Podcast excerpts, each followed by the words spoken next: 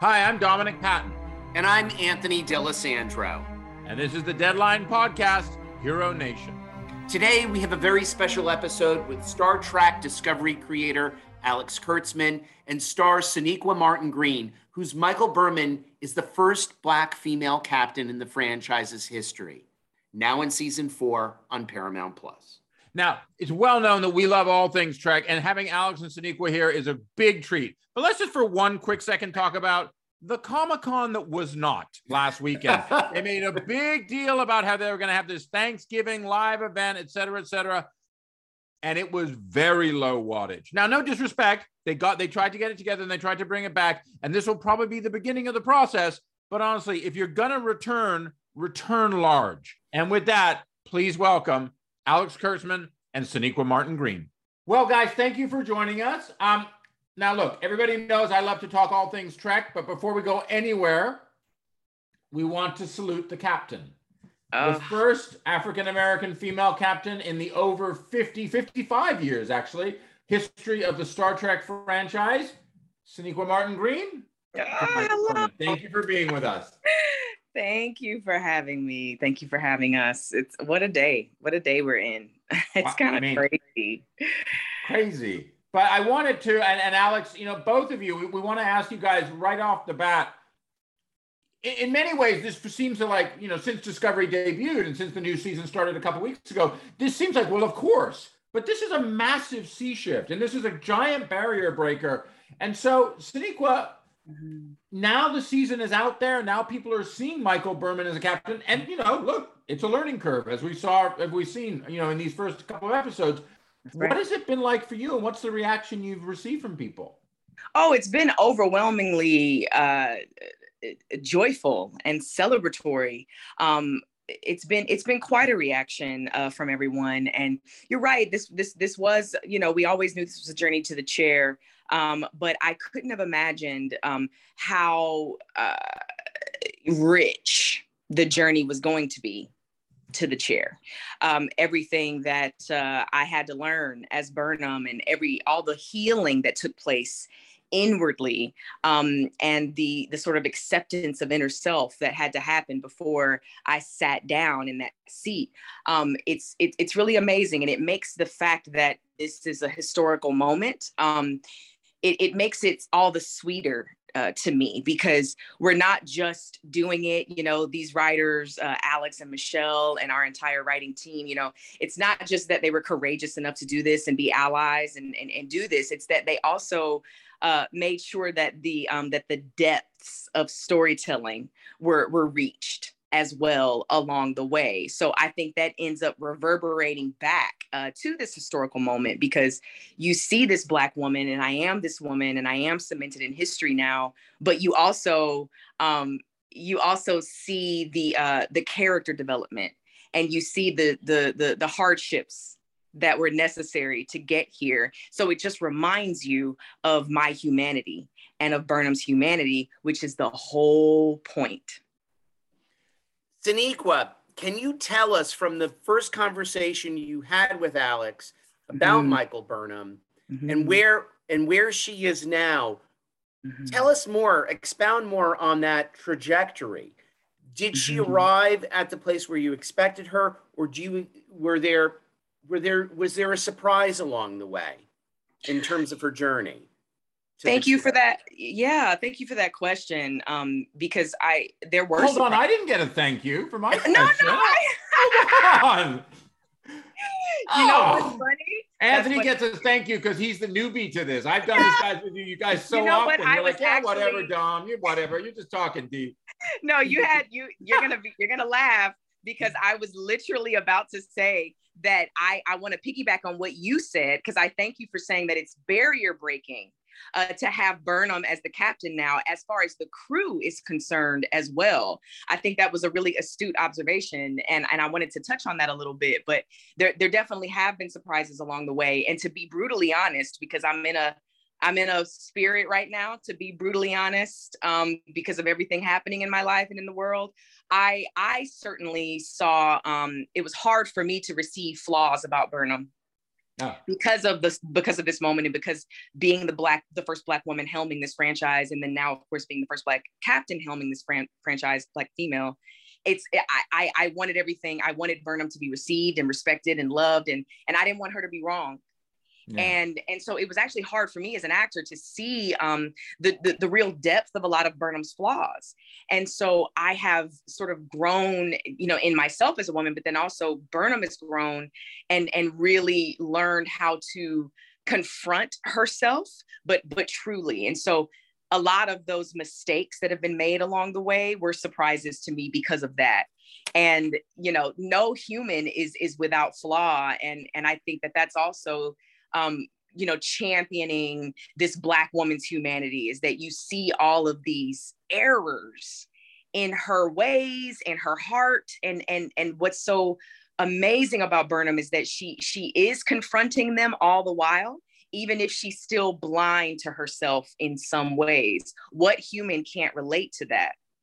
And and that's why I, I i just i so appreciate what i've been given because it it really is. I, I, think. What did you say, uh, Alex? You you always are such a um. You just be throwing out that wisdom. But yesterday you said the more specific, the more universal. And so there's such a specificity to Burnham's emotional journey and to Burnham's um, maturation that I think then makes makes her more universal, which then does what we're here to do, which is be groundbreaking and innovative. Um, and it happens without people realizing it. Um, and and I do love that because it happens at a subconscious level.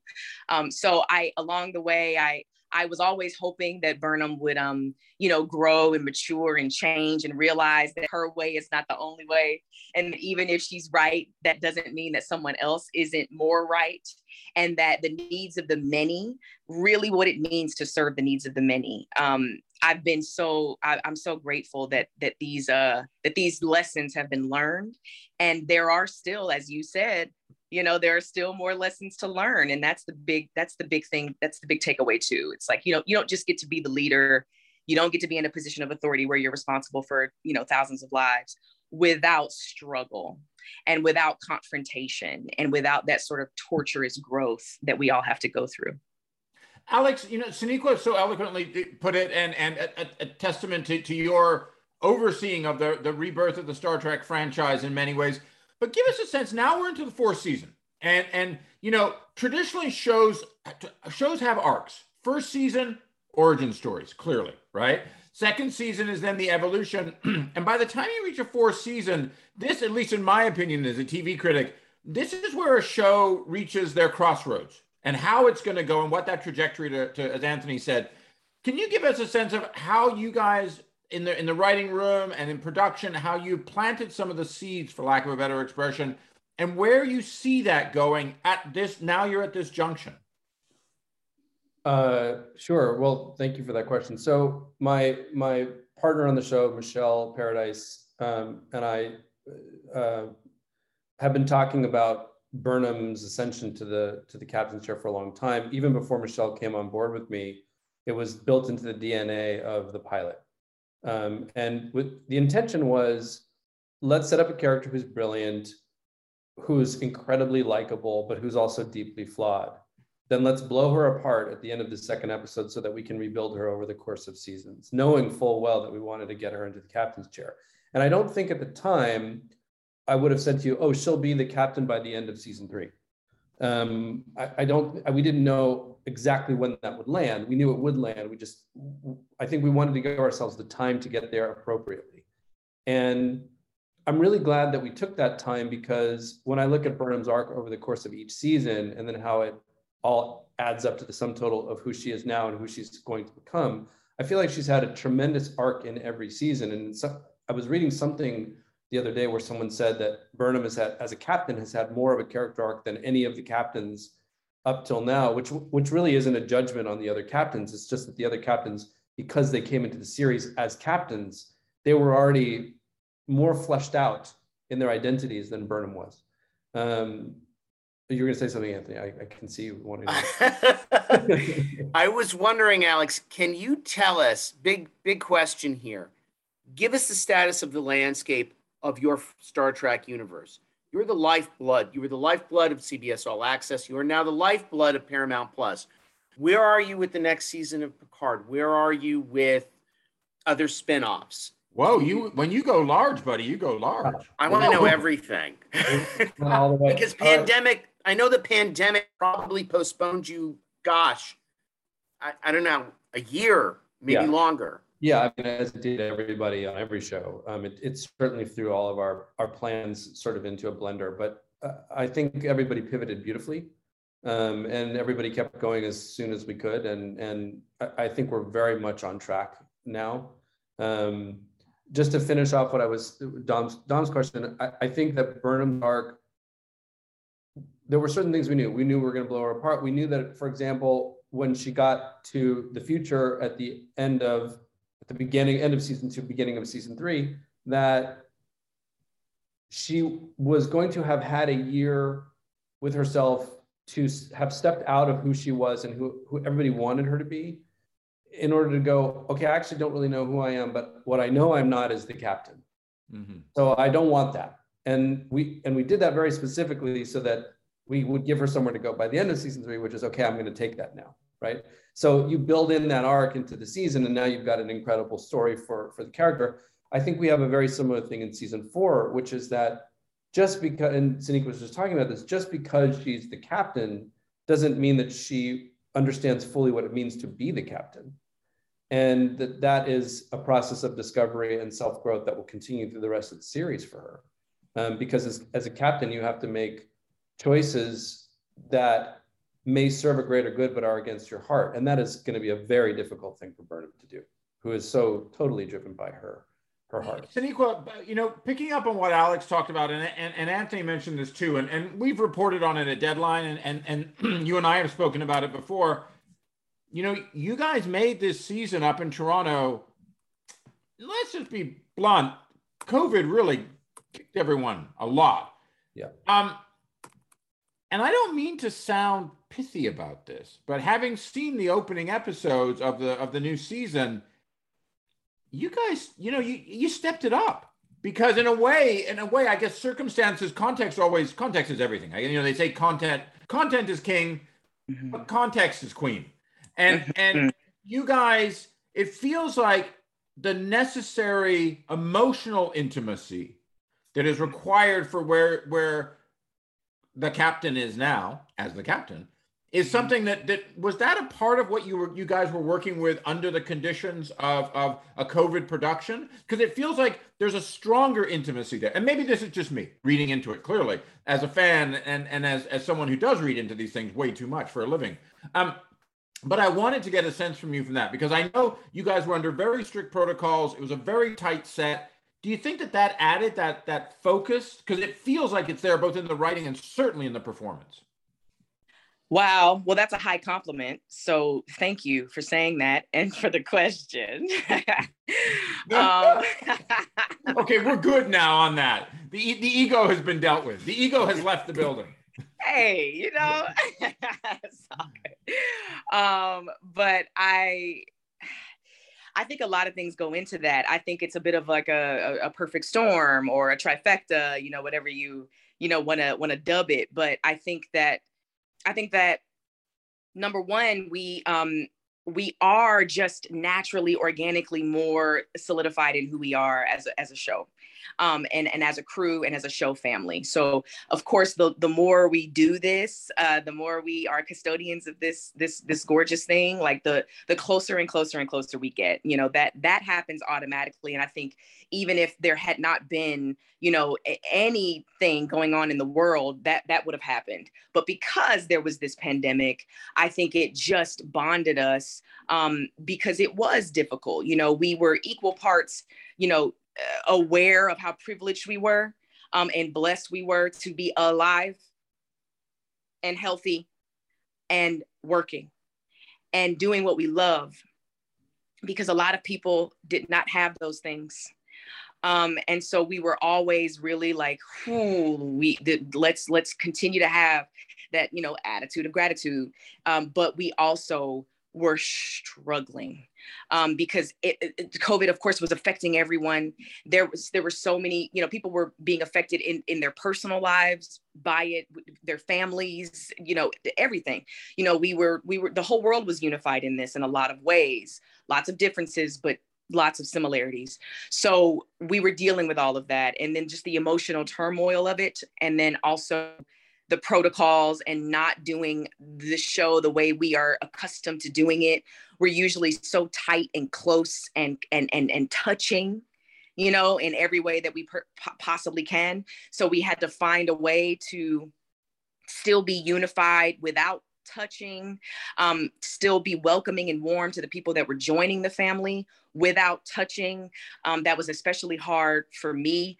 Um, and then yeah, I think that also it being reflected in the writing because the writing was courageous enough to have art imitating life and have that uncertainty built into the story, um, and and and having, um, you know, having us realize who we are and and what we need to do in the midst of uncertainty, like the rest of the world. I really appreciated that that was factored into the story, but still very much the identity of Star Trek Discovery. Um, I I think that they were brilliant for that so it it also just yes, it was reflected on the page, but there was just there was just a lot in the air. There really was. And we had no choice but to cling on to each other. So here you have this crew that have jumped 930 years into the future and they really all all they have is each other. We were there isolated in Toronto and all we had was each other, you know? And so I think it couldn't help but kind of, you know, manifest itself in the story. Even though we weren't trying to do that, we couldn't help it couldn't help but be infused by that.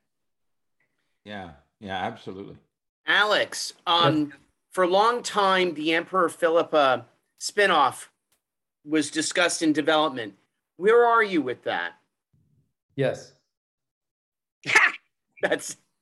We're going for brevity there. Yes. No, we're okay. we're, we're we're in a very exciting place. I can't tell you anything yet, but it, it but uh, it's still very much alive.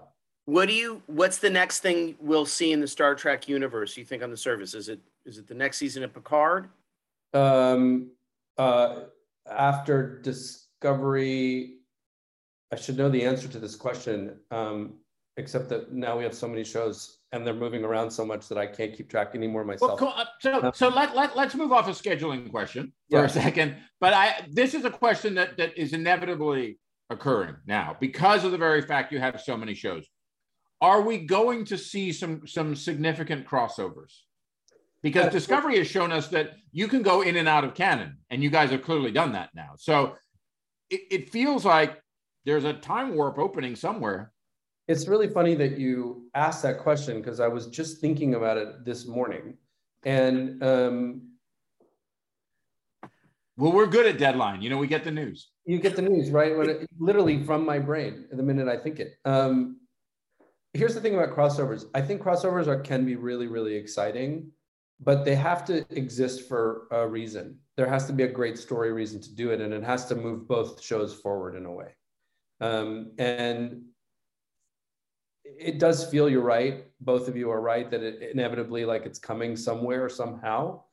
Um, but I think we want to be very we want to be as intentional about doing something like that as we've been about our selection of shows and the, the way in which we've curated each show to have its own distinct identity.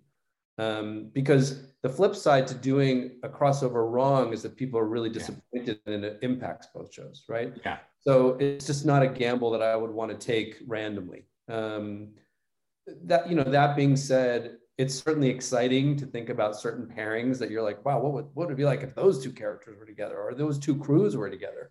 Um, but I, I I want to be careful about it. So I guess the the the most direct answer I can give you is it's on my mind, but I haven't I haven't thought about a specific yet. You know, we really appreciate you guys spending time with us as always. Um, we want to talk about all things Trek. So first of all, I'm going to strong arm both of you and ask you. You'll come back for another Hero Nation down the line, right? Oh yeah, one thousand percent. Oh, awesome. But today I want to. I really do want to make things a celebration of Sonequa. It, it's you know I have been a Star Trek fan since I was a kid. It is you know Alex knows this. I think you know it too, uh, Sonequa. You know Picard was my captain. Looks like I got two captains now, if you know what I mean. And I just want to say, you know, in the times we live in, something like this, you know, representation is a very easy thing for people to talk about. It's something that people pay lip service to, sadly, far too often. But to see manifestations and to see manifestations and that are complex and daring and and and courageous and complex even unto themselves on the other levels that exist around them, not just that character doing this, but the people around them. It's a magnificent thing to see. Sonequa, you've done this ride. This isn't your first franchise, as we all know, coming out of uh, the glory of The Walking Dead. At this moment, for you, what does this feel like? I mean, we can talk about what it means, but what does it feel like? That is a that's a deep, glorious question. Um, it's it's hard for for me to answer that question. I'm I'm gonna be honest. I'm I'm I'm usually ready to say I'm, I have an answer ready, right? And I used to think that I had to say all the right things and be perfect and and and all of that, but I I don't know how to express how it feels because I can't speak about how it feels without speaking about everything else going on, you know. And eh, eh, there's there's so much going on in my heart right now, especially around this time with losing my my parents and the holidays and and and and even just considering like the resurgence of blm back in june of, of, of, 2020 and and then also the pandemic and, and everything it's just the way this all feels right now this moment um, it actually truly does feel overwhelming and i'm realizing so many things about it. I've been talking a lot about how this is um you know we are just sort of custodians of this and you know it takes a village to do this this kind of progression but i I, I, am recognizing the sort of legacy of it. We keep talking about legacy, but I've been really mindful of the legacy after us um, and how this is an accomplishment of those that came before me. And the, it keeps going. And so it feels very, um, exacting. It feels very exposing. Um, and and yeah it's and, and very enlightening. And i um i'm trying to do my best to kind of sit in it and and just celebrate everything that had to happen in the world for this to happen. And everything that had to happen in all of our lives for this to happen. So i'm trying to just sit in it and not try to have the perfect thing to say about it. It's gonna make see, it's gonna make me cry. Uh, I'm I'm sorry we made you cry, but I no no no. It, I, I can stop it. um, no, because thank you for for saying that and for um the celebration because that's yeah. You know the the the the, the terrible thing about a podcast is listeners can't see us salute, but we thank you both for being here. Thank you so much, Alex. Thank you so much, Sonequa. And from both Anthony and I, a, a true star. Thank you for having us. Let's fly. Thanks, guys. So thank you so much for joining us for this Star Trek special episode of the Deadline Podcast Hero Nation. Make sure you subscribe to us on Apple Podcasts or Spotify so you never miss a single Final Frontier episode. And of course, you can find all of our breaking news coverage of TV, film, business, and everything affecting our industry at deadline.com. Let's fly.